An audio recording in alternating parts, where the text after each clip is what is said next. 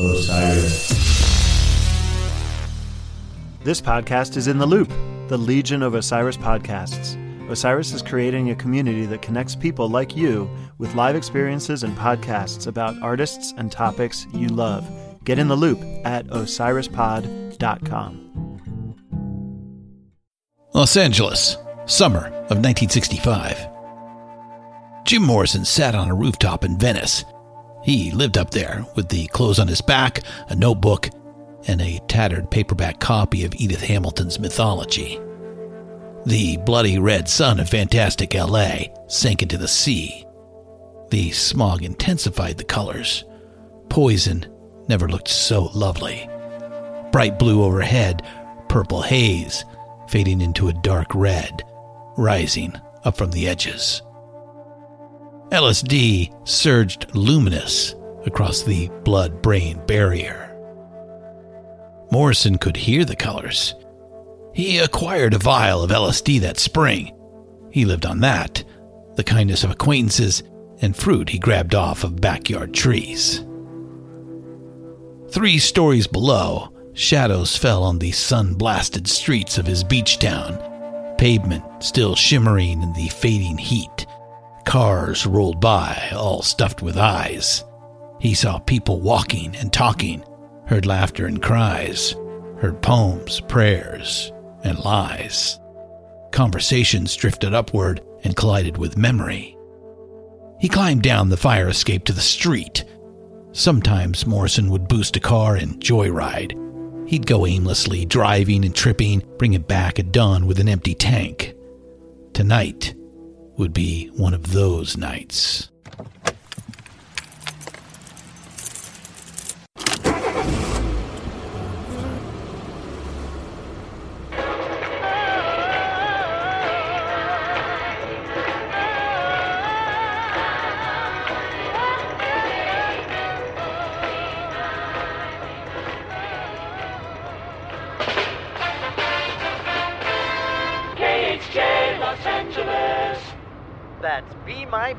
By the Ronettes, a classic from 1964 on Boss Radio 93 KHJ. Top of the hour, 9 o'clock in Los Angeles. It's warm and clear, 73 degrees at the KHJ studios in Hollywood. KHJ Boss Hit Hitbound. Here's the number one song this week on your Boss Radio Top 30. It's Bob Dylan, Like a Rolling Stone.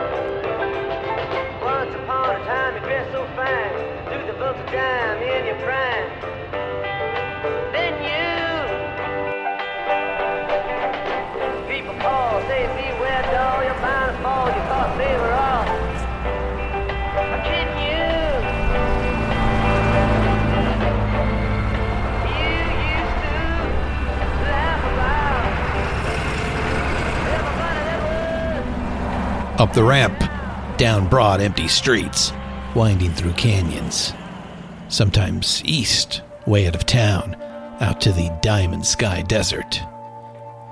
All that summer, he had music in his head. He could see it. He was a recent graduate of UCLA Film School. Visual was his medium, and daily LSD trips fed the vision. He got his diploma and cleared out of his little student apartment.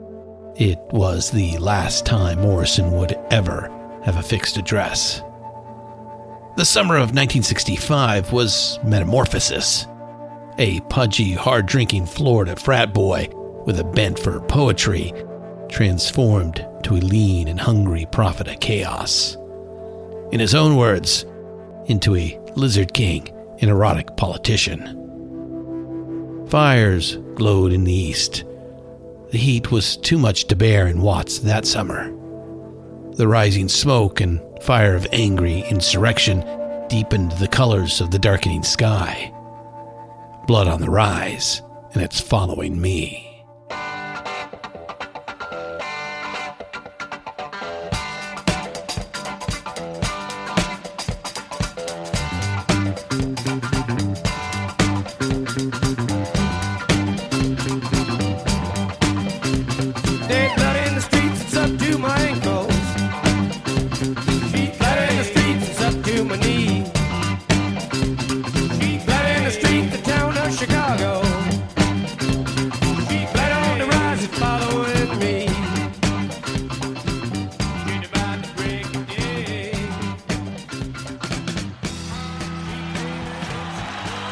This podcast is intended to be education and commentary. It'll discuss adult themes and may use some coarse language.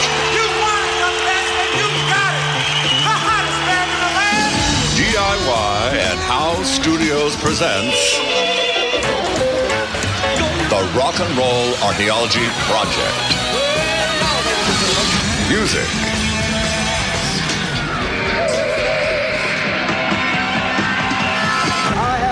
Culture.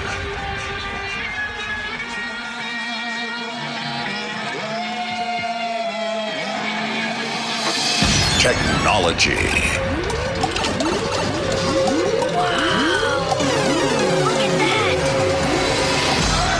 and rock and roll.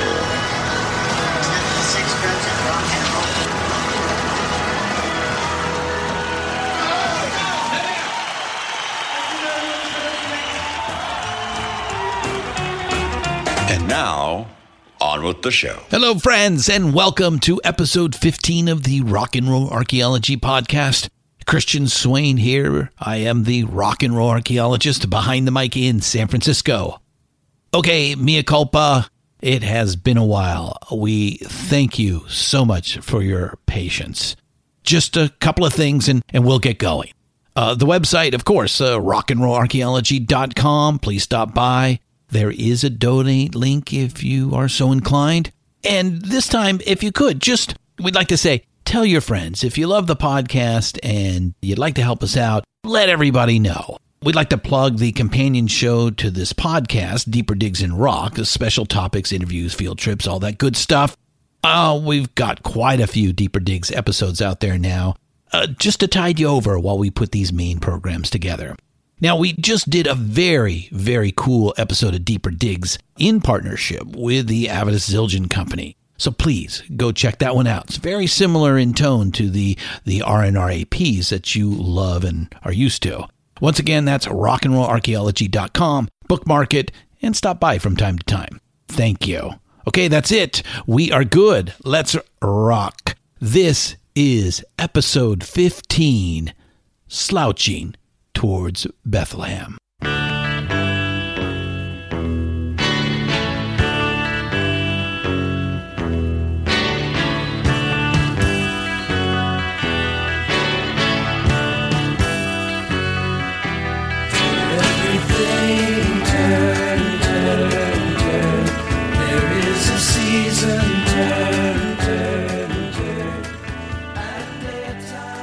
We tell ourselves stories in order to live. We look for the sermon in the suicide, for the social or moral lesson in the murder of five.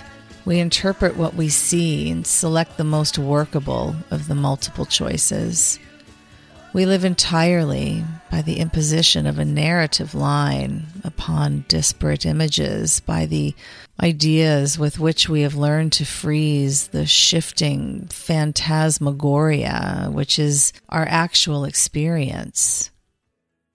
Or at least we do for a while. That's from the opening of The White Album, a collection of essays by Joan Didion, the most able of California storytellers during these strange days of the late 1960s. Didion admits even her remarkable talent for storytelling is inadequate to the task. The shifting phantasmagoria of experience will not fit in any narrative frame. We are left with a collection of impressions. The Byrds put sweet harmonies to the book of Ecclesiastes. In song, they assured us to everything there is a season and a time for every purpose under heaven. But the jaded evidence of our overloaded senses gives the lie to such comforting assumptions. We can seek purpose that isn't there, or we can learn to forget.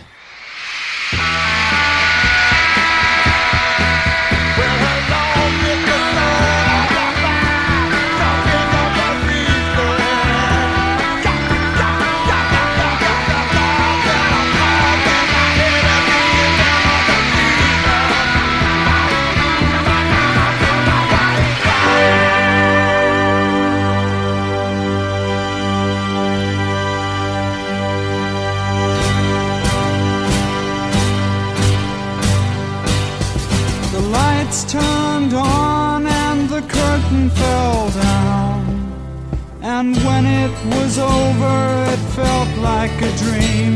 They stood at the stage door and begged for a scream. The agents had paid for the black limousine that waited outside in the rain. Did you see them?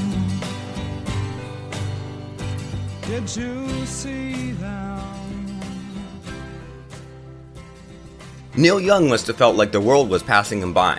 He had bombed as a folk singer, he owed everybody in town money, and he was tied to a band whose leader was now in jail. Things weren't exactly looking up, so Young hatched a plan with Bruce Palmer for an escape. They now had a friend in the States, Stephen Stills, supposedly in California, although nobody really had a clue as to where he actually was. They were all hanging out, and the mamas and the papas, California dreaming, came wafting out of the jukebox. Let's go to California and become rock stars, proclaimed Young.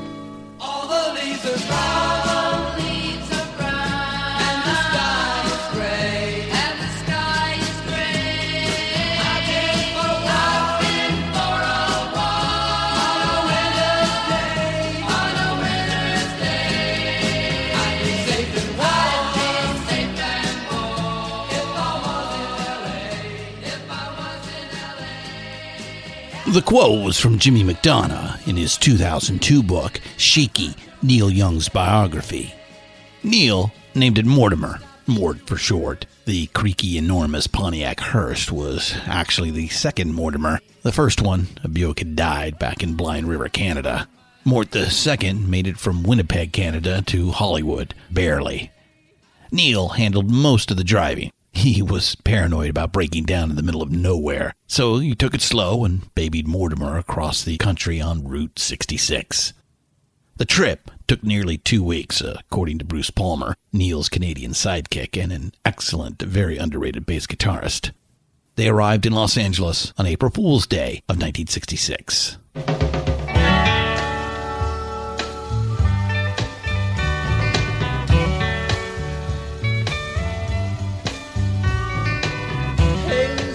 Stomping all over my face? Where's that silhouette I'm trying to trace? Who's putting sponge in the bells I once rung? Richie Furay was, still is, something you don't find enough in the music business. A genuinely nice, uncomplicated guy. He was a solid guitarist and a strong singer, a self described harmony addict from Dayton, Ohio. Richie's bandmate, Stephen Stills, was different. Stephen was the real deal a triple threat musical prodigy, a shit hot guitarist, a talented singer songwriter, and a multitasking wizard in the studio. And he could be a stubborn, cocky pain in the ass, sometimes a bully. Stephen and Richie knew each other from their time together in a folk singing group out of New York City, the Au Go Go Singers. They had something else in common. Back in the fall of 65, while playing Toronto with the Au Go Gos, they both crossed paths with another folk singer who had rock and roll ambitions, Neil Young. Neil was already doing what Richie and Stephen had been thinking about for a while now playing electrified folk music. He wrote his own songs, and that wounded tenor was so compelling. You could not listen. You couldn't take your eyes off him when he sang. Neil presented as quirky and shy, and he seemed even younger than his 19 years. He didn't stay that way for long. As Neil's musical abilities developed, he became increasingly confident, independent, headstrong. He would end up being more than a match for Stephen Stills. That came later. Here in late March of 66, while Mortimer the hearse crawled across the continent, Stephen got on the phone with Richie and did some long distance bullshitting. Come on out to LA, man. I got a band going. The band consisted of Stephen Stills, and that was it. Stephen was winging it. He figured get Richie out to LA, and together they would figure it out. On April 6, 1966, Stephen and Richie were sitting at a light on Sunset Boulevard. The light changed, and Richie looked down and flicked a fly off his arm and spotted Mortimer, a black hearse with Canadian plates rolling up Sunset in the opposite direction. Honks and shouts and waves, and the two vehicles pulled over. Neil and Bruce, Stephen and Richie exchanged handshakes and bro hugs.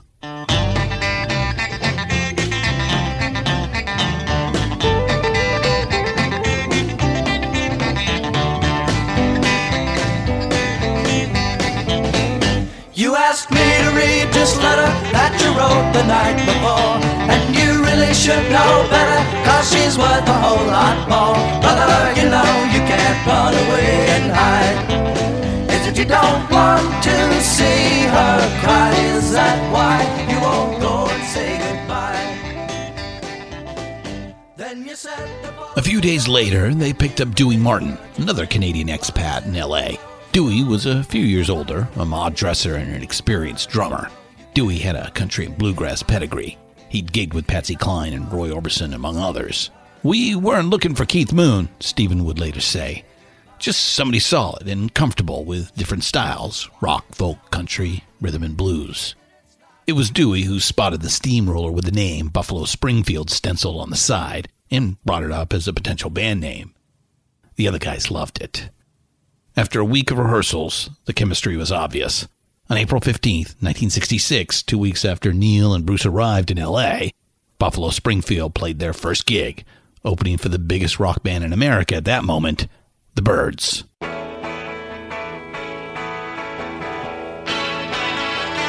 the reason why. Oh, I can say I have to let you go, babe, and right away. After what you did, I can't stay on, and I probably feel a whole lot better when you're gone.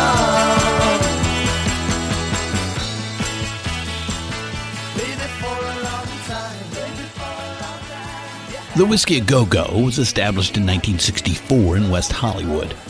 WeHo is incorporated now, but in those days it was governed by the County of Los Angeles. WeHo has always been lively and artsy. Unlike a lot of LA neighborhoods, you can actually get around on foot. It's pretty self contained. The Whiskey started out as a wannabe Vegas club that catered to the film and television crowd. Mainstream established acts played on the weekends, coats and ties and evening gowns. Weeknights, it was a discotheque, with the DJ suspended in a cage over the dance floor. When a live band played, go go dancers took over the cage. In early 66, the Whiskey went to full time live music and got more adventurous with their bookings. Arthur Lee and Love, The Byrds, Buffalo Springfield, and finally The Doors. They all played residencies that summer. A whiskey residency was the perfect gig for an up and coming band. Two hour long sets a night, opening for the headliners five nights a week. So you'd get to play regular, try out new material on a live audience. Then you could watch the headliner and pick off some ideas from them. Out of all the LA bands who played whiskey residencies during those years, Buffalo Springfield was the best. Their live shows were incendiary. Listen to my bluebird laugh. She can't tell you why. Deep within her heart, you see, she knows all.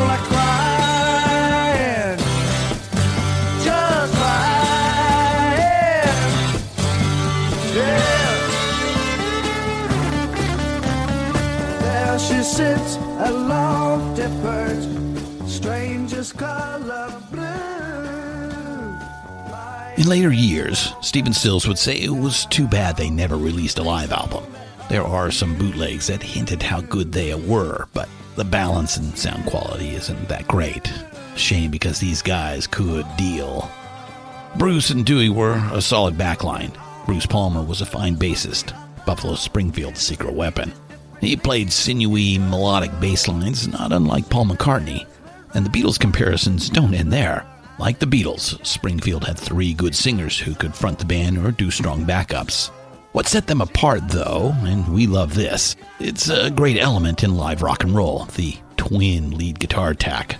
Stephen Stills played fast and clean, like a bluegrass flat picker.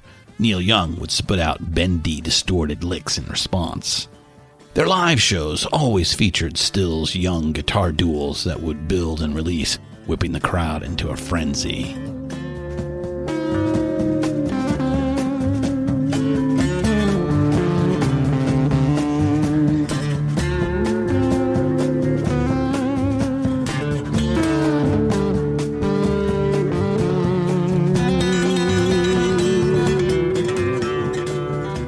Springfield played a two week residency starting in late April. They were a smash and got held over for another two weeks. The buzz from the whiskey gigs quickly became a roar, and record company types started circling. Atlantic snapped them up soon afterwards. Buffalo Springfield was Atlantic's first big rock and roll signing. There would be many more. Atlantic's founder and president, Ahmet Ertegun, handled it personally. By midsummer, the Buffaloes were in the recording studio.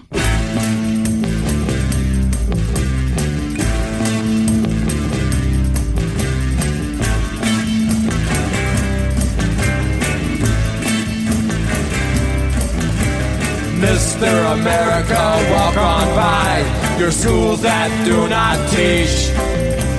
Mr. America, walk on by the minds that won't be reached. Mr. America, try to hide the emptiness that's you inside. That's Hungry Freak's Daddy, the opening track from Frank Zappa and the Mothers of Invention's debut album, Freak Out. We will talk more about Zappa in later episodes. We dig FZ and all his glorious weirdness. Freak Out was a great debut record. Frank had an incredibly prodigious career. He released something like 100 albums. Most came and went without much notice except from his hardcore fans. Critics dismissed Frank Zappa. Record buyers mostly ignored him. But other musicians, lots of them over the years, have noticed and truly admired his work. Artists who have cited Frank's influence run the gamut from John and Paul, from the Beatles to Les Claypool of Primus. When Frank passed in 1993, Trey Anastasio of Phish wrote him a great tribute in Rolling Stone. Frank's touring bands were like a finishing school for badass, technically proficient players. Dozens of first call studio cats played with Zappa at one time or another. As for the writers and critics, we don't get why most critics don't get Zappa. We already talked about how influential he was. He was a trooper, always recording and touring. His records have great playing and sharp production values. He gave smart, funny interviews. As a composer, he was daring, eclectic, and full of surprises. Isn't all this the kind of shit critics are supposed to just love? Not that Frank himself gave a rip about any of this, but we've just always wondered. There was one writer who did get it right Nick Cohn. Here's what Nick said about Freak Out. He'd take the direst cliches of vaudeville, showbiz, and high school. He'd link them with small declamatory tunes of his own, and he'd weld the whole thing into a series of satiric pop operettas, surreal American nightmares. It was the most self aware and articulate use that pop had ever been put to. Sometimes he missed his target, but more often he was funny, sharp, and true. Well,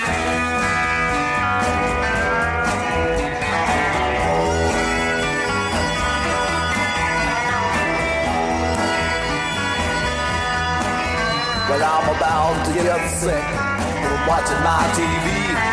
Checking out the news until my eyeballs fail to see. I mean to say that every day is just another rotten mess. And when it's gonna change, my friend, is anybody's guess. So I'm watching and I'm waiting, hoping for the best. Even think I'll go to praying every time I hear them saying that there's no way today that trouble. Middle of May 1966, Frank Zappa and the Mothers of Invention opened for an out of town act at a club called The Trip, a little ways down Sunset from the whiskey. The exploding plastic inevitable was Andy Warhol's venture into psychedelic multimedia. A live band, none other than the Velvet Underground with Nico. A light show, projected films, improvisational theater, and freaky dancers. All mashed up in a lengthy performance art piece designed to overload the senses. The Plastic Inevitable was booked for two weeks. The anticipation, the buzz, ran from one end of Hollywood to the other. Opening night was packed. Lots of movie stars and rock and rollers were there to make the scene. Down front, baked to the gills on LSD, Jim Morrison was mesmerized. He couldn't get enough. Jim didn't have a lot of company. Warhol and the Velvets flopped in L.A. It didn't go over at all. According to Morrison biographer Stephen Davis, the LA crowd just didn't get the dark, jittery Manhattan aesthetic. To them, Warhol's show seemed cold and contrived. emotionally dead. Zappa hated it and wanted out after the first night. Uh, They couldn't find anyone to sub for the mothers. Ironically, they tried and failed to get the doors to do it. After just three nights, the plastic inevitable was shut down by the Vice Squad. They alleged noise complaints and drug dealing. It was a mercy killing. Nobody was much interested anyway. But Jim saw every moment of it, and he glimpsed something. He got a sense of the possibilities. Gerard Malanga was peripheral to the show, basically a male go-go dancer. In lowrider leather pants, Malonga did a lurid snake dance to the droning raga rock of the Velvets. He had a strong physical resemblance to Morrison. The photos are pretty startling. The lean build and tossly curly hair, handsome Apollonian features, and just underneath, smoldering Dionysian sexuality. Stephen Davis, from his 2006 book, Jim Morrison, Life, Death, Legend. The EPI's gig was canceled, but the damage was done. Jim Morrison had already picked up on the fetishistic possibilities of Gerard Malanga's leathers and starkly theatrical presentation. By the time the Warholites left town, Jim was trying to find a pair of vinyl trousers for himself, and Nico had fallen madly in love with him. The Lizard King was born. A week later, the doors were booked for a residency at the Whiskey that would last the rest of summer.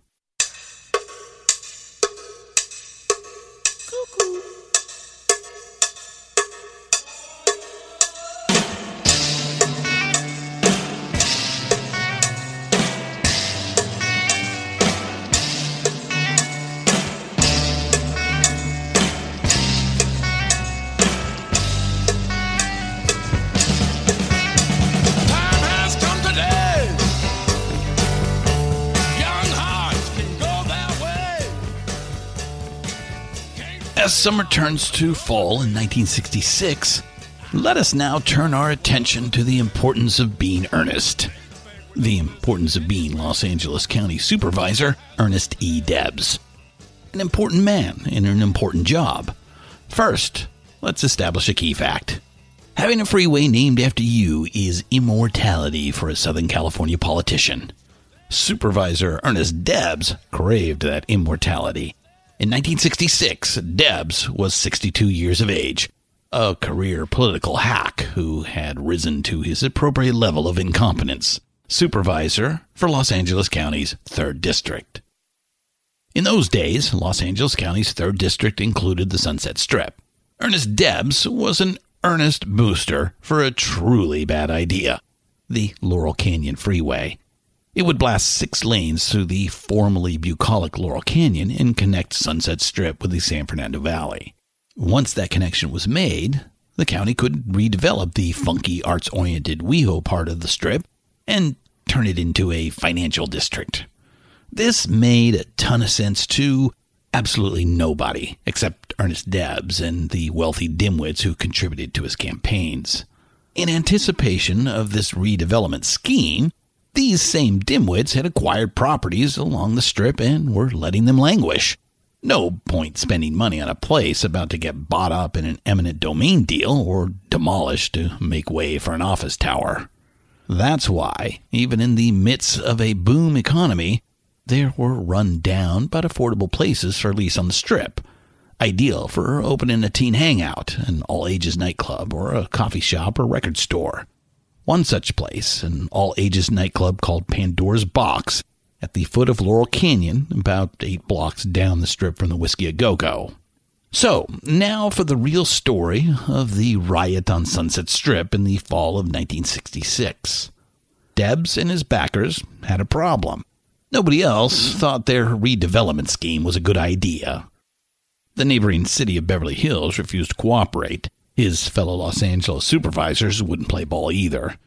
Third district voters responded with a shrug and asked him, When are you going to fill those potholes?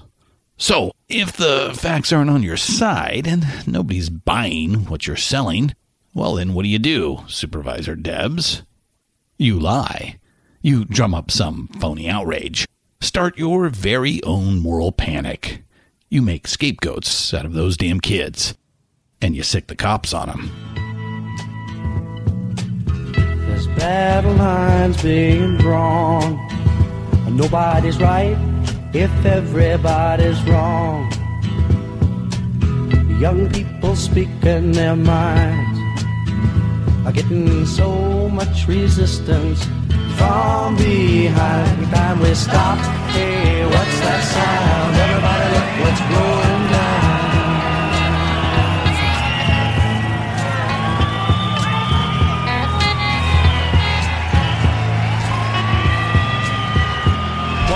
Field day for the youth. A thousand people in the street singing songs and a carrying signs. Mostly say, for our side." Whatever it takes is going to be done. We're going to be tough. We're not going to surrender that area or any other area to beatniks or wild eyed kids. That's Buffalo Springfield, of course, and a quote from Ernest Debs himself, cited in Dominic Priore's fine book, Riot on Sunset Strip. In the summer of 1966, at the direction of Supervisor Debs, the Los Angeles Sheriff's Department started aggressively patrolling the Sunset Strip. A 10 p.m. curfew law for minors gave cops free rein to stop and hassle anyone who looked young. As the summer became the fall, the harassment escalated. It came to a head on November 12th when the Board of Supervisors voted to close down and demolish the Pandora's Box nightclub.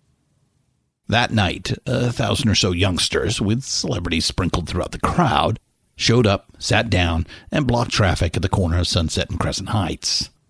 They sang songs and carried signs Stop police brutality, We are your children, and Ban the Billy Club. Three busloads of cops rolled up, donned riot gear, and waded into the crowd. They proceeded to crack heads and make arrests. So the riot on Sunset Strip was a pretty one sided riot. More accurately, it was a rowdy but peaceful demonstration that went bad because of police violence. A field day for the heat. It wasn't the first time, and it certainly wouldn't be the last.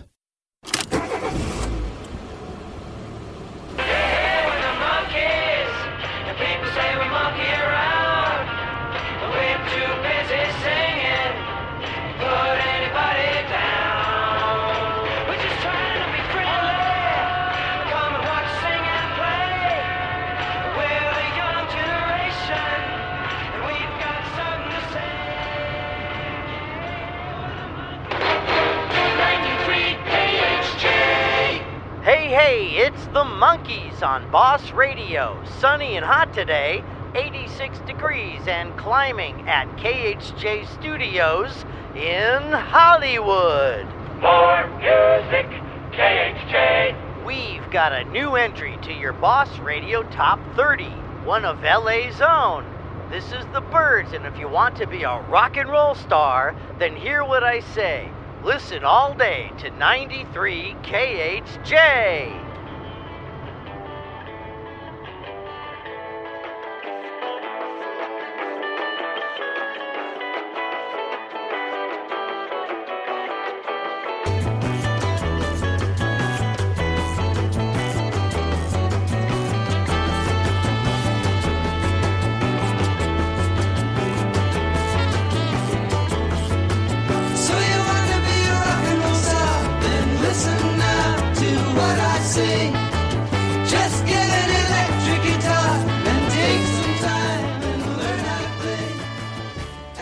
Throughout early 1967, the Mothers and the Doors crossed paths on a lot of the club circuit. Frank Zappa got the Doors. He liked and respected them. He dug the band's jazz approach and Jim's dark poetry. Very cool. Zappa talked them up to his record company, the legendary jazz label Verve. They passed. Warner Brothers checked them out and passed.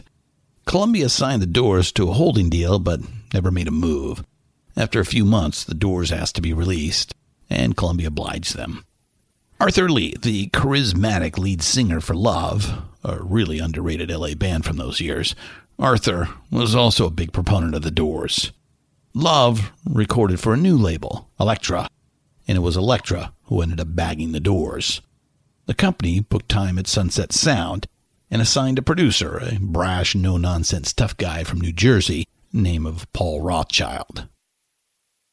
The Doors' self titled debut album dropped in January of 1967. Elektra Records plunked down serious cash to promote it. They even put up a giant billboard overlooking the strip. The first time ever for that. But the single tanked. Album sales were good, but nothing special. Months went by. As spring turned to summer, the Doors had an album out. They were playing every night to packed houses, but they were still sleeping on floors and eating once a day. In late April, Rothchild decided to edit down the last track on side one. He cut the long Coltrane inspired jams out of the middle and shaved it down to three and a half minutes. Then he called the guys down to Sunset Sound to give it a listen. The Doors reluctantly agreed to release the shorter version as a single.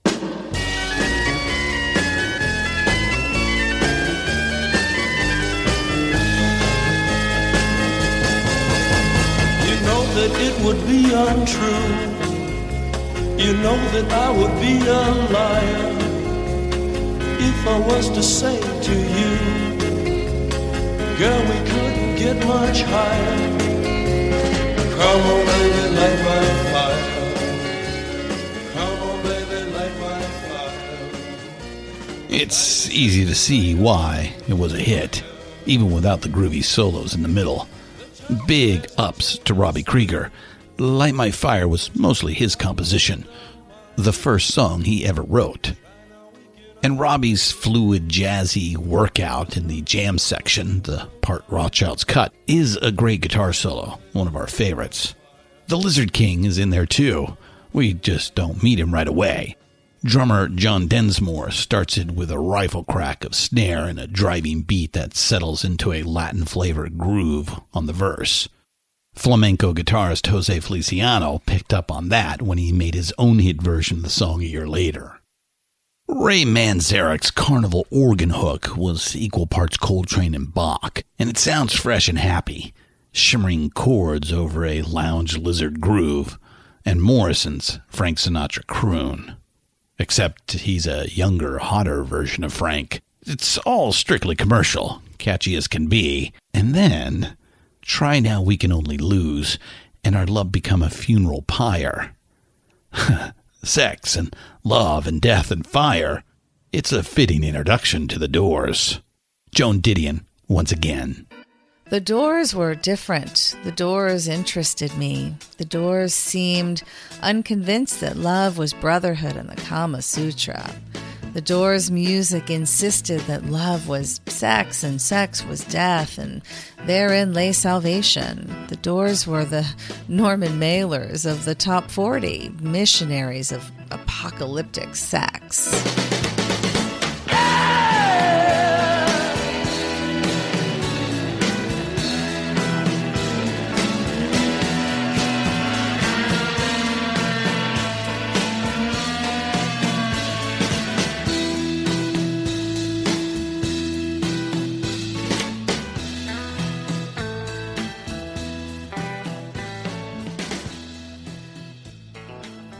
Most of musical LA went north in the third week of June to play at the Monterey Pop Festival. The Byrds, the Mamas and the Papas, Buffalo Springfield with David Crosby subbing for Neil Young, they all played sets. No Summer of Love for the Doors canceled their subscription to the Resurrection. The Doors were in New York City on tour. The shows were some of the best they ever played, and the New York tastemakers loved the Doors. Rock journalism was still in its infancy, but there were plenty of feature writers who were intrigued by the two Morrisons, the soft spoken, brooding poet who became a prophet of chaos into the hot lights. And it should be said right here Jim Morrison gave great interviews. There was some space cadet mumbo jumbo, but everybody talked like that in the 60s. But there was undeniable depth. Jim could shift gears in mid interview, talk about experimental theater, Fellini films, the poetry of William Blake and Arthur Rimbaud. The New York literati ate it up, and so did their readers. Light My Fire was the summer hit of 1967, the number one single in America, and album sales were surging. In a blink, the doors vaulted over everyone else on the LA scene. Folks were now calling them the American Rolling Stones. It was not an unfitting description. The previous summer, while the Doors played clubs and worked out the songs that ended up on the debut record, when they weren't listening to John Coltrane, they were soaking up the Rolling Stones' fourth album, their first dark masterpiece, Aftermath. Songs like Paint It Black, Under My Thumb, 19th Nervous Breakdown, and an 11 minute album closer, I'm Going Home. That summer, Elektra cut each of the doors a check for 50 grand and told the guys, whatever you want. Robbie and Ray got home recording studios. John got a thoroughbred riding horse. The Lizard King wanted a Cobra, a blue Shelby Mustang, a powerful, low slung brute of a muscle car. Jim loved it. He managed to keep it for almost a year before he totaled it. The follow up album, Strange Days, came out in the fall. People are strange when you're a stranger. Faces look ugly when you're alone. Women seem wicked when you're unwanted. Streets are uneven when you're down. When you're strange, faces come out of the rain. When you're strange, no one remembers your name. When you're strange when you're strange, when you're strange. The chaos that took place at his feet during concerts, the surge and swirl, the ebb and flow of the crowd, that interested Morrison far more than the music playing behind him. When the Doors started playing bigger halls, Jim started tightrope walking along the edge of the stage during the instrumental breaks. Sometimes he fell into the chaotic swirl of the audience, was engulfed by it, and then ejected out of the maelstrom back onto the stage a few minutes later. The first couple of times, Ray and Robbie and John freaked, didn't know what to do. But in time, his fall from the stage and his subsequent rebirth became part of the dark ceremony the shaman conducted.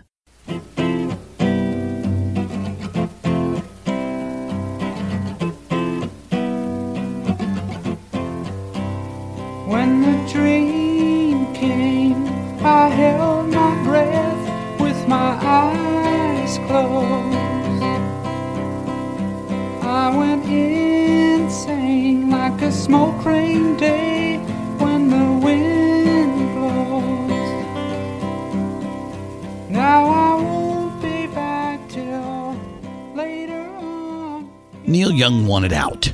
It wasn't all just Neil being stubborn, uncompromising. In other words, being Neil Young. He had some legitimate gripes. Stephen Stills bullied him, pushed him around. Richie Furay sang most of his songs because the record company didn't like his weird voice. In any case, there was only room for a couple of his tunes on each album. His Canadian buddies Dewey Martin and Bruce Palmer were no help. They seemed more interested in getting high and chasing women. Neil left Buffalo Springfield in June, a week before Monterey. David Crosby filled in, but the Monterey show was a dud. The guys were disappointed at blowing a big opportunity, and they blamed it on Neil.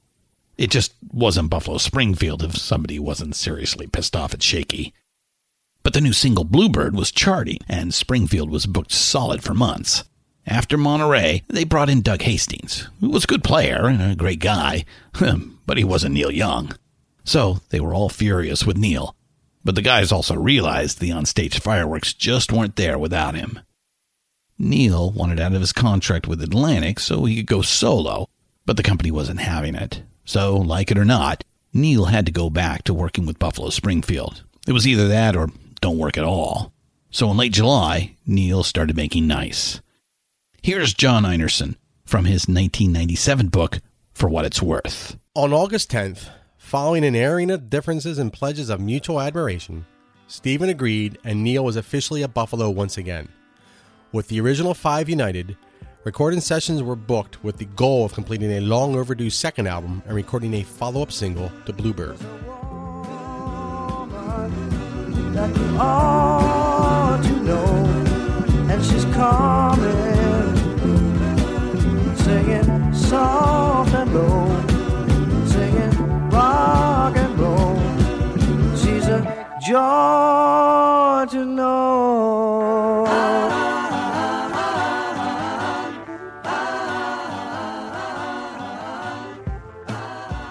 The second album, titled Buffalo Springfield Again, came out in the fall. It's a great record full of variety and surprises, one of the best albums of the 60s. But the band that made it was already headed for another breakup. By the following summer, Springfield was over. They played their final concert on May 5th, 1968, in Long Beach. Stills and Young and Furay would all go on to bigger things. And the gentle folk rock, the harmony singing, continued up in the canyons. A sweet hippie dream expressed in song. The LA Sound. But it was a movie set, a front, a brightly painted facade. Behind that facade, shadows and dark corners. Time hurtled headlong into the fateful, violent summer of 1968. And down on the strip, down at street level, where king snakes crawled and midnight alleys roamed, there was another kind of LA sound, another kind of attitude in the air. Is everybody in? Is everybody in? Is everybody in? The ceremony is about to begin. Wake up!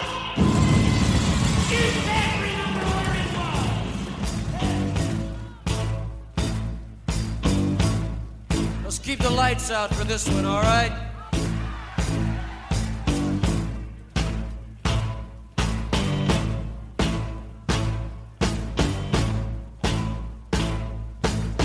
If I do one, baby,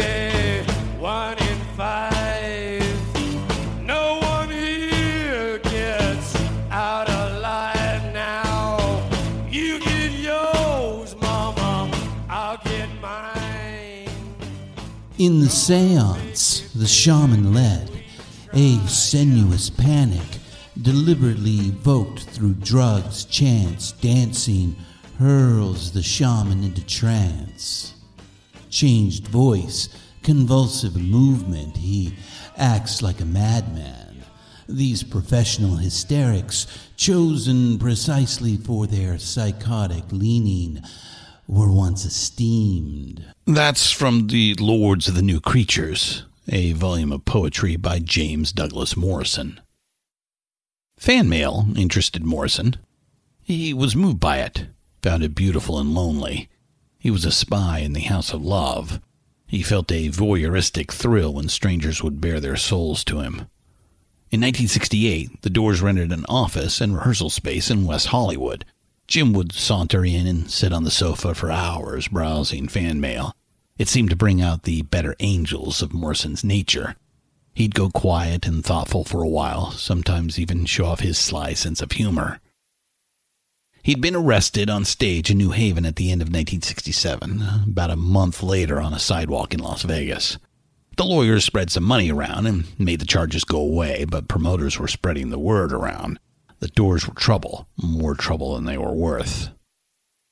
There were promoters willing to take a chance, but it was second tier stuff roller rinks, run-down ballrooms, small colleges. The better venues in New York, LA, and San Francisco were still booking them, but there were big areas of the country where the doors were strangers. So they settled into a pattern hang around LA during the week and fly out to play three shows somewhere on the weekend, usually on one of the coasts. The Friday night show would be awful, the second night a little bit better, and on Sunday nights, the doors would kill. There were lots of reasons for the problems they had on the road bad sound gear, crooked promoters, crappy travel and accommodations. In 1968, the financial, technical, and logistical challenges of large scale rock concerts were still being figured out. It didn't help that the Doors never did find a competent manager, someone who could have smoothed out these problems.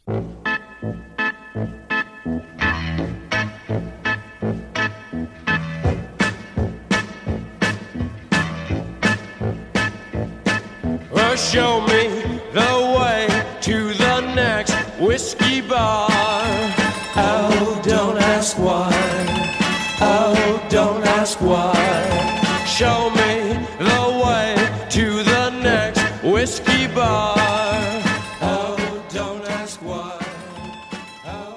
really, first and last, The biggest problem was the booze. By the spring of 1968, Jim Morrison was lost at the bottom of a bottle, a hopeless alcoholic. A few square blocks of West Hollywood were his world. The Doors office, a few blocks away from the budget motel he stayed at most nights, Barney's Beanery, the Whisky, and Gazzari's, a topless bar called the Phone Booth. He would reel drunkenly through his neighborhood in his leather rockstar gear, shit faced by noon, provoking people. One of his many unappealing habits when drunk, screaming out racial slurs in public. More than once, Morrison got his ass kicked for dropping the N bomb.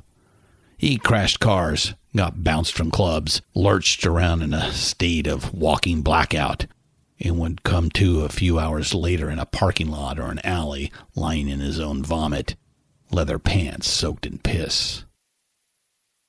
When his drunken ass holishness provoked someone to violence, Morrison would go weirdly passive.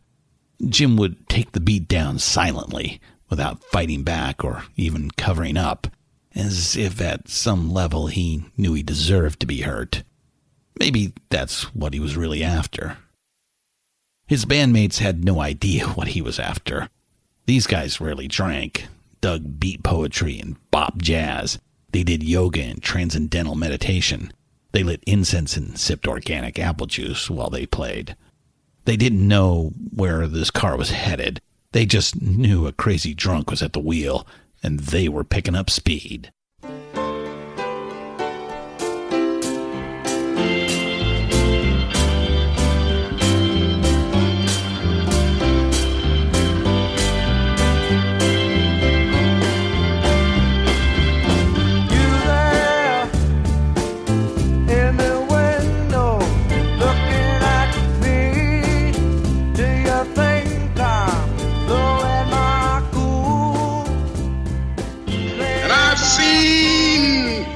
The promised land.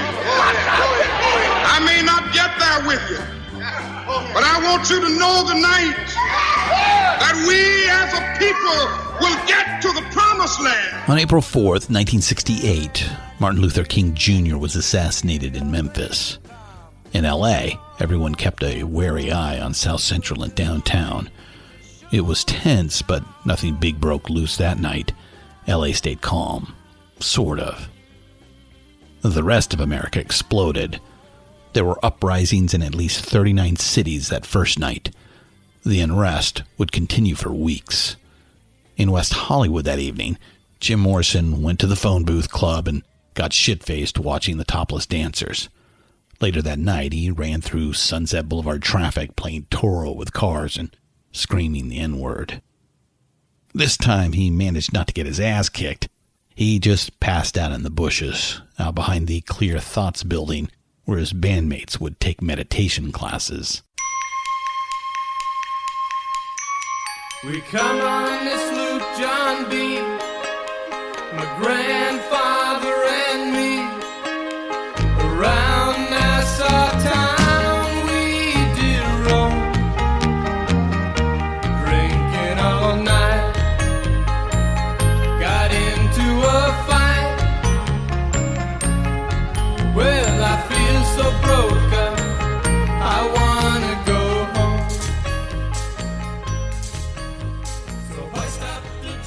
By 1968, the Beach Boys were passe. Nowadays, Pet Sounds, Brian Wilson's contemplative, harmonious 1966 masterpiece, is rightly remembered as one of the best rock albums ever made. But in 68, it was just an expensive flop from two years ago, a cautionary tale. Flying down Sunset Boulevard in his Ferrari, Dennis Wilson was headed home after a long night in the studio. He wasn't really needed there, Dennis rarely sang, and the Beach Boys usually brought in a session drummer to play on their recordings.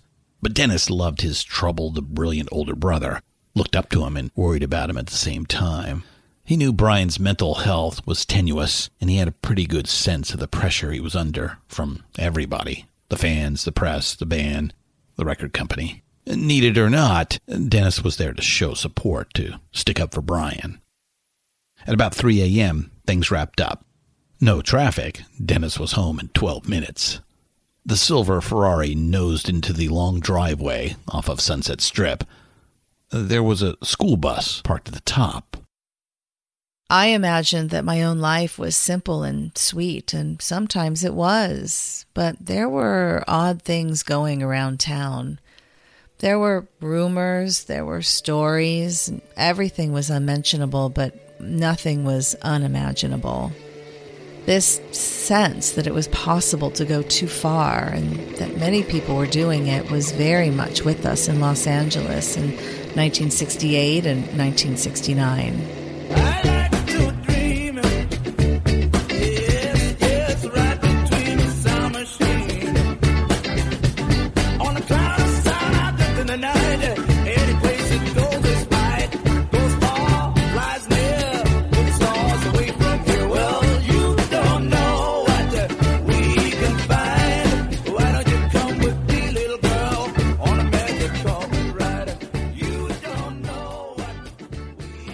Late spring of 1968, his hour come round at last.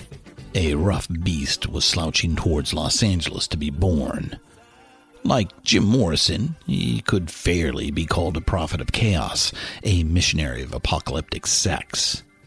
He heard music in his head, he equated love with death, and he saw rock music as a way to communicate his dark vision to young people.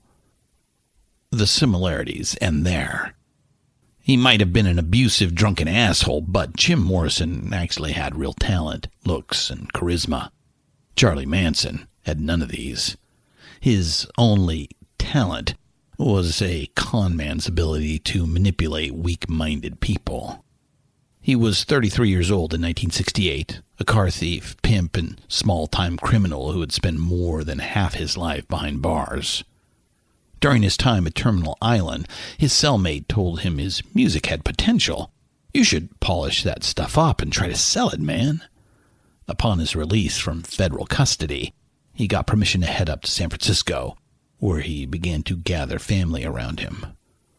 As San Francisco's summer of love moment, and it was only a moment, started to dissolve in late 67, Charlie headed back to LA with his new family in tow. How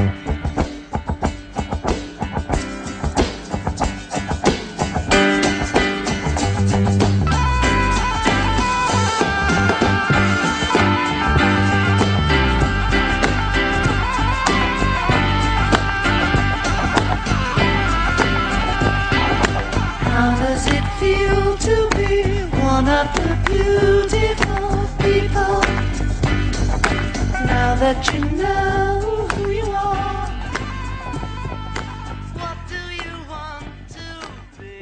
lights were on.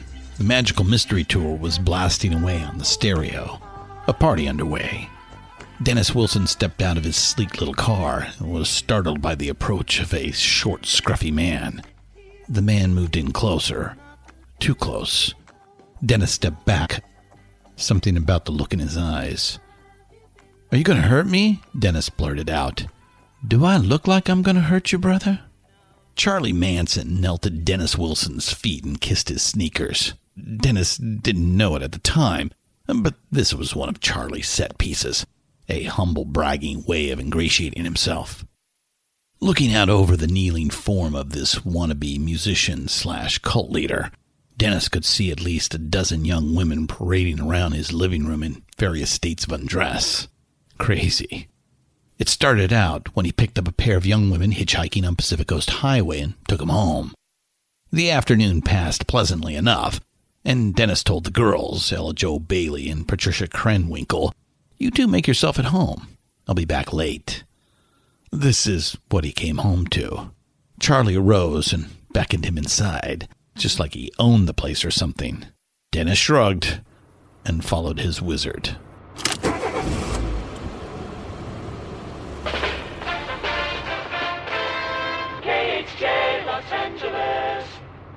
It's a hot and sunny noon on a Tuesday in June. School's out, let's head for the beach. KHJ news traffic and weather at 20 past the hour. But first, brand new music from one of LA's biggest hit makers. It's only been out a week and it's already in your Boss Radio Top 30. Say hello, I love you. to the doors.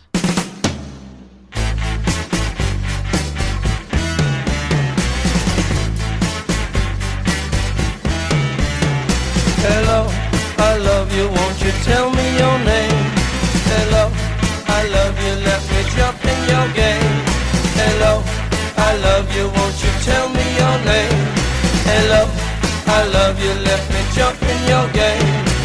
Walking down the street, blind to every eye she meets.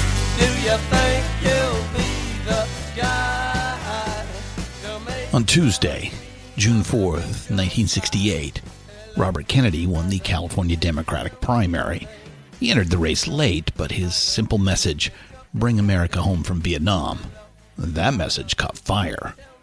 California's primary was winner take all, and RFK surged ahead of the other anti war candidate, Minnesota Senator Eugene McCarthy, in the delegate count.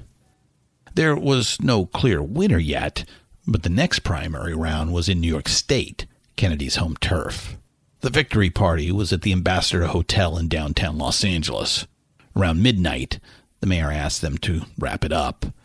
As Senator Kennedy left the celebration, some kook with a gun cut him down. He died a few hours later. As it turned out, the hope of ending the Vietnam War anytime soon probably died with him.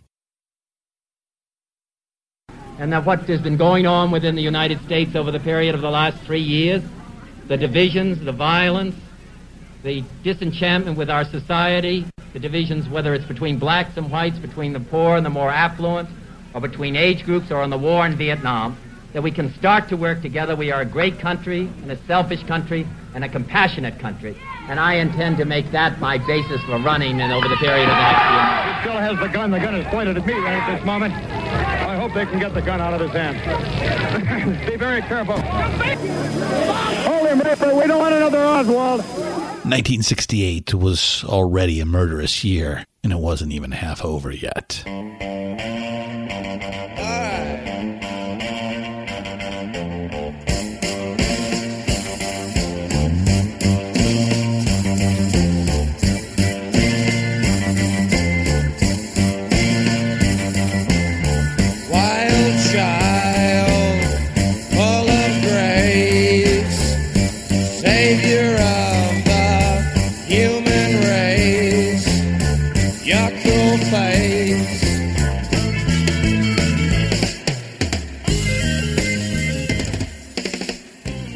July 24th, 1968, Jim Morrison submitted a manuscript, his first book of poetry, The Lords and the New Creatures.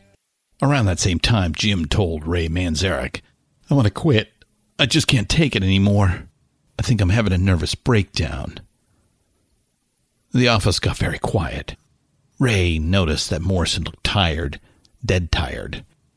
It went on like this for quite a while, Jim declaring it was too much, he couldn't take it, and Ray consoling and cajoling him. Come on, man, just give it six months. After that, if you still feel the same, fine. We'll break up the band. Stephen Davis, once again. This episode was immediately rationalized by the bewildered, fearful Doors and their employees as a typical Morrison ploy to get attention.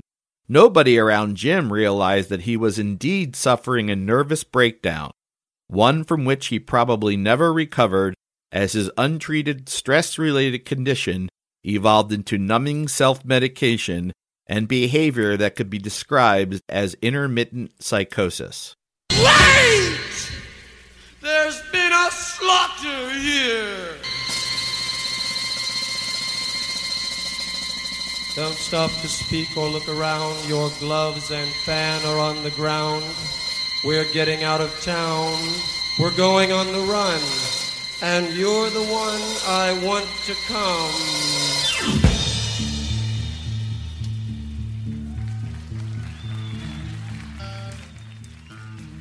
The Doors liked playing in San Francisco.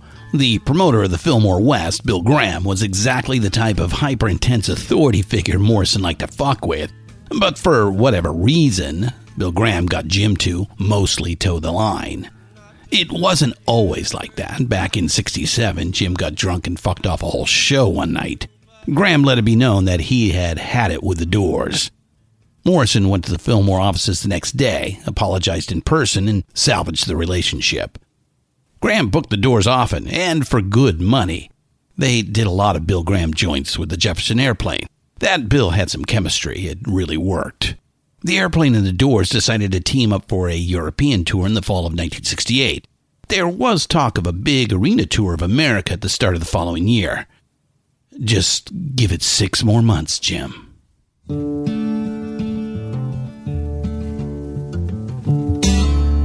the morning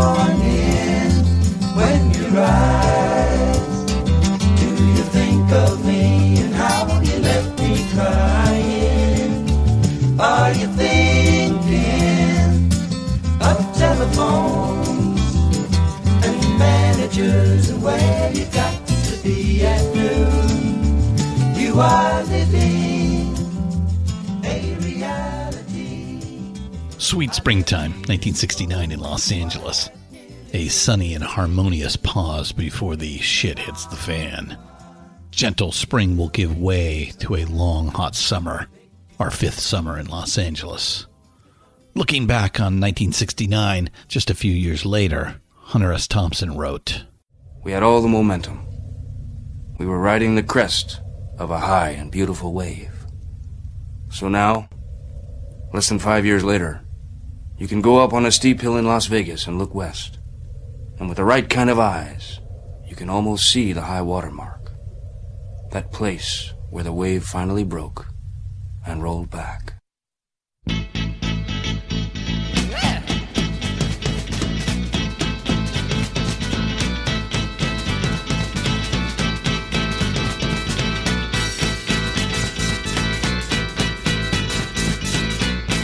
Come on, come on, come on, now touch me, babe.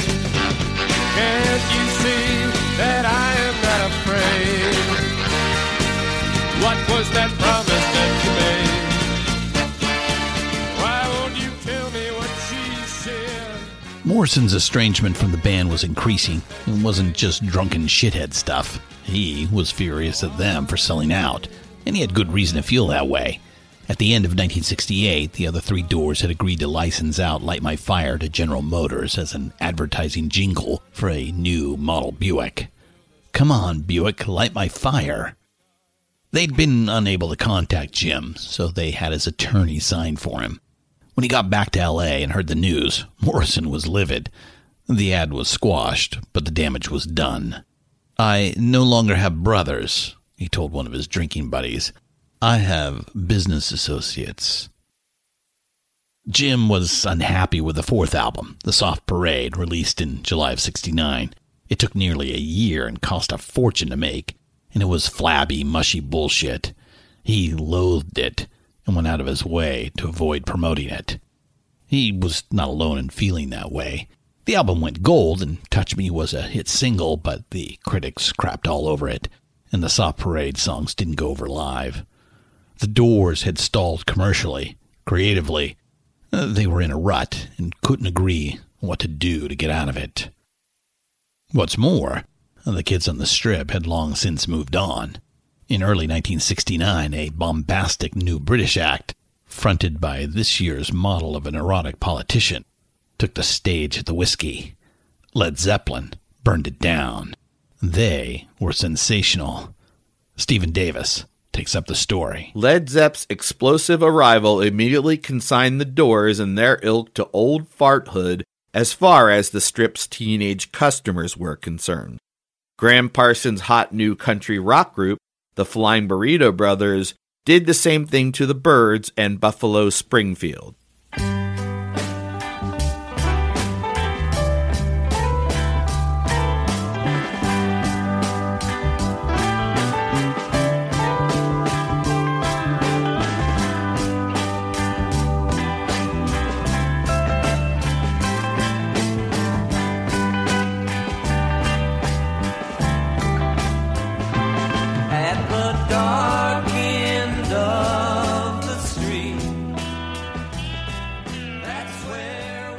That spring, the Doors tried to get out of LA.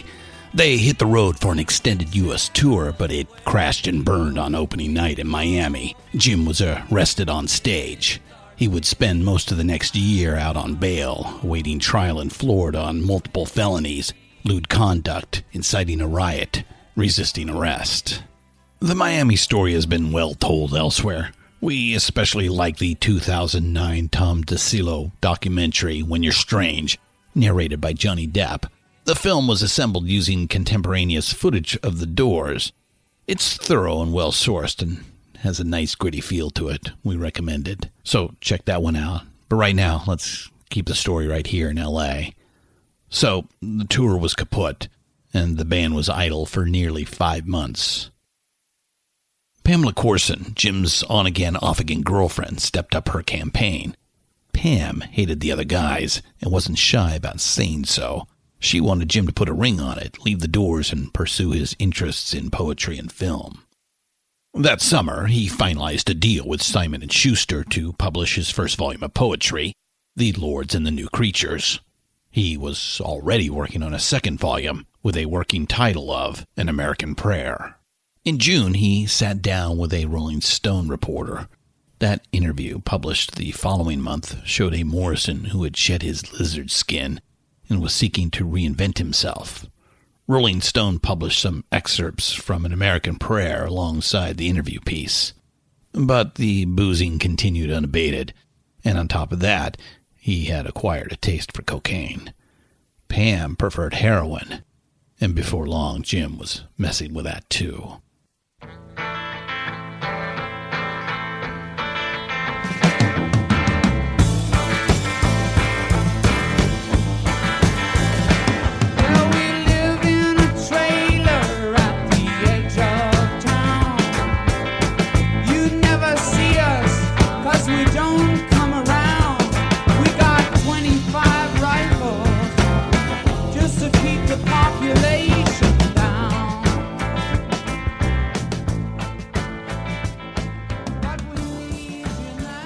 Just another frustrated musician, another LA wannabe. He rolled into town dreaming of stardom, and for a while there, it seemed like it might happen. Charlie made influential friends, met some of the beautiful people. They seemed interested in him, his music, his message, until they weren't.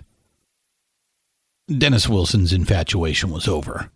The family had taken over his house, his cars, and Charlie hit him up constantly for big sums of money.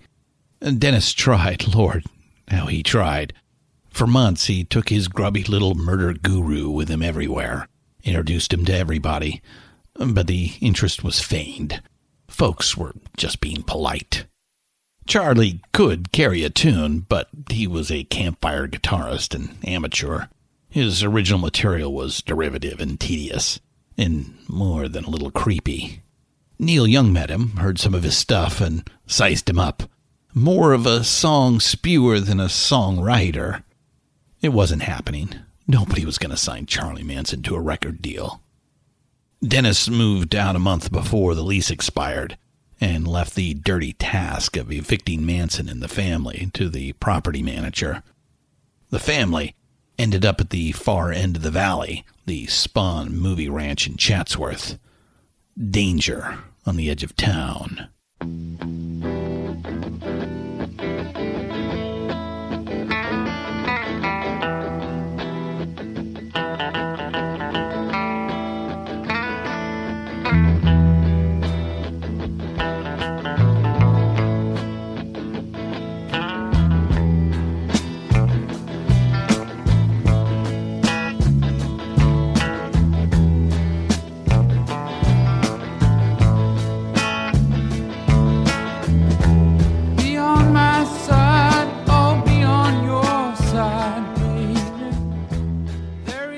Michelle Phillips, the tall, strikingly beautiful singer for the Mamas and Papas, woke with a start.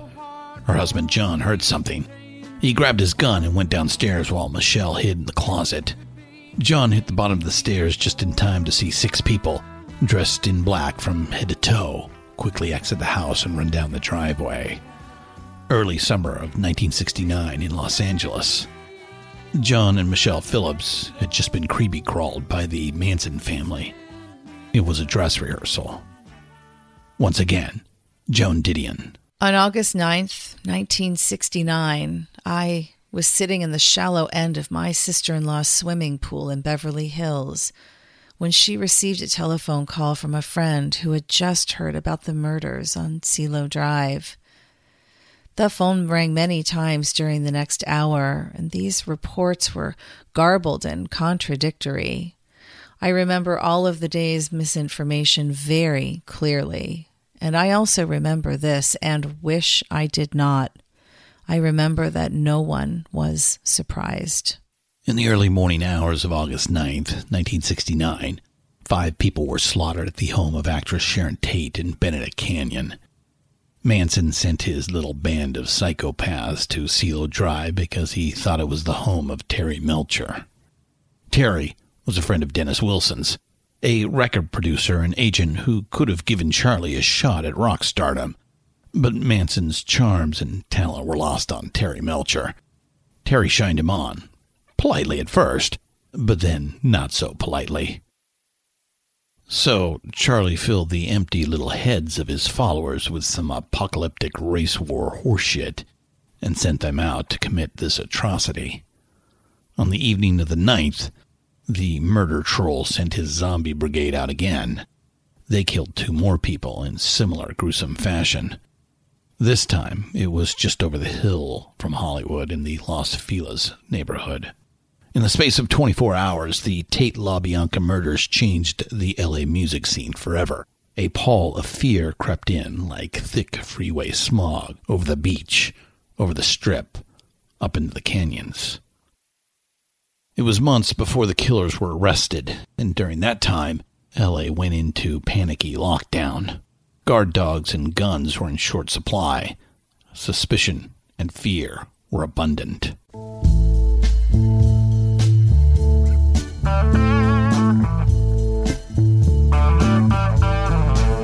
It's been a long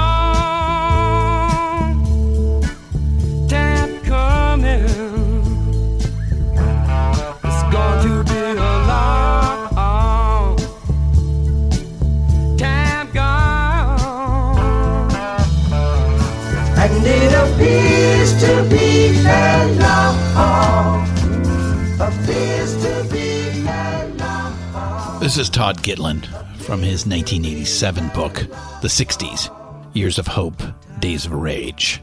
In those plummeting days, every stark fact was pressed into world historical significance. Teenage vandalism became blows against the empire. Guerrilla attacks permuted into fronts of the single world revolution. For the mass media, the acid head Charles Manson was ready made as the monster lurking in the heart of every long hair, the rough beast slouching to Beverly Hills to be born for the next millennium. If anything, Gitlin understates it. In Los Angeles, across America, and around the world, the mass media went absolutely nuts on this story. Every twist and turn of the investigation, every trivial detail about the killers, about the victims, relevant or not, was endlessly examined and speculated upon. The fear metastasized and spread fast. Across America, the simmering resentment about hippie counterculture boiled over. That young person with a thumb out wasn't some gentle peacenik hitching a ride, it was a murderous cult member. In that terrible summer, the high and beautiful wave crested, crashed, and broke. A powerful riptide started pulling everything back out to sea. This is the end, beautiful friend.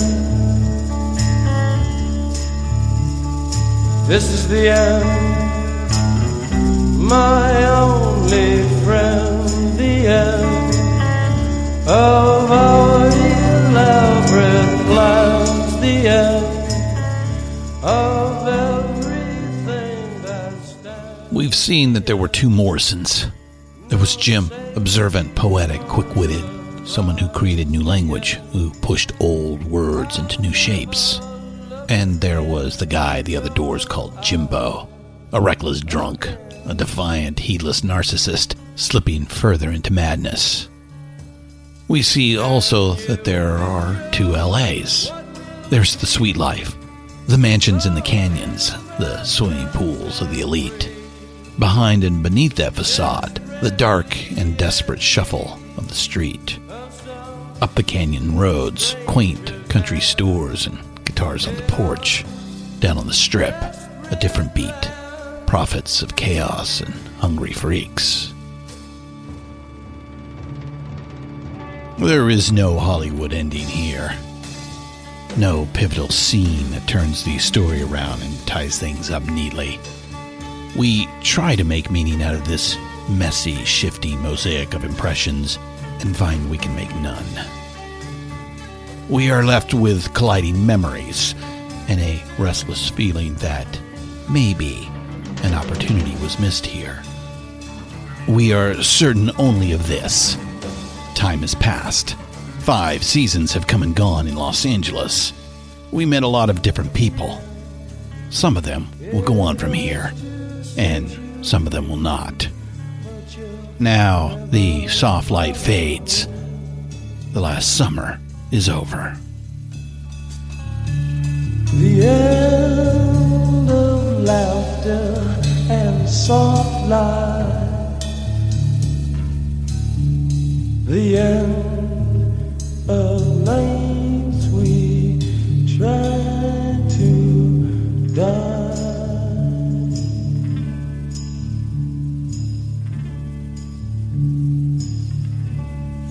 This is the end.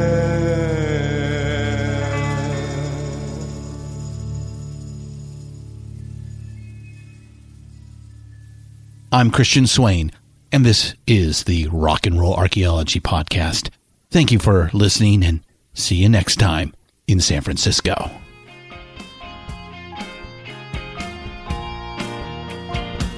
Hey, diggers, Christian Swain here with a short pause for a great cause.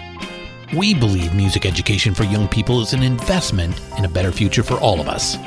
If you listen to our podcasts, chances are you agree. Little Kids Rock has transformed the lives of more than 650,000 public school students by bringing music education into their schools.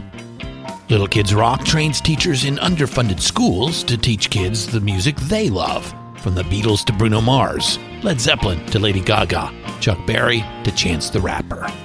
Little Kids Rock has become a national movement to restore, expand, and innovate music education in public schools across America. Visit littlekidsrock.org and learn more about how you can help put music where it belongs in our schools. Thank you, and let's keep up the rockin' right into the next generation.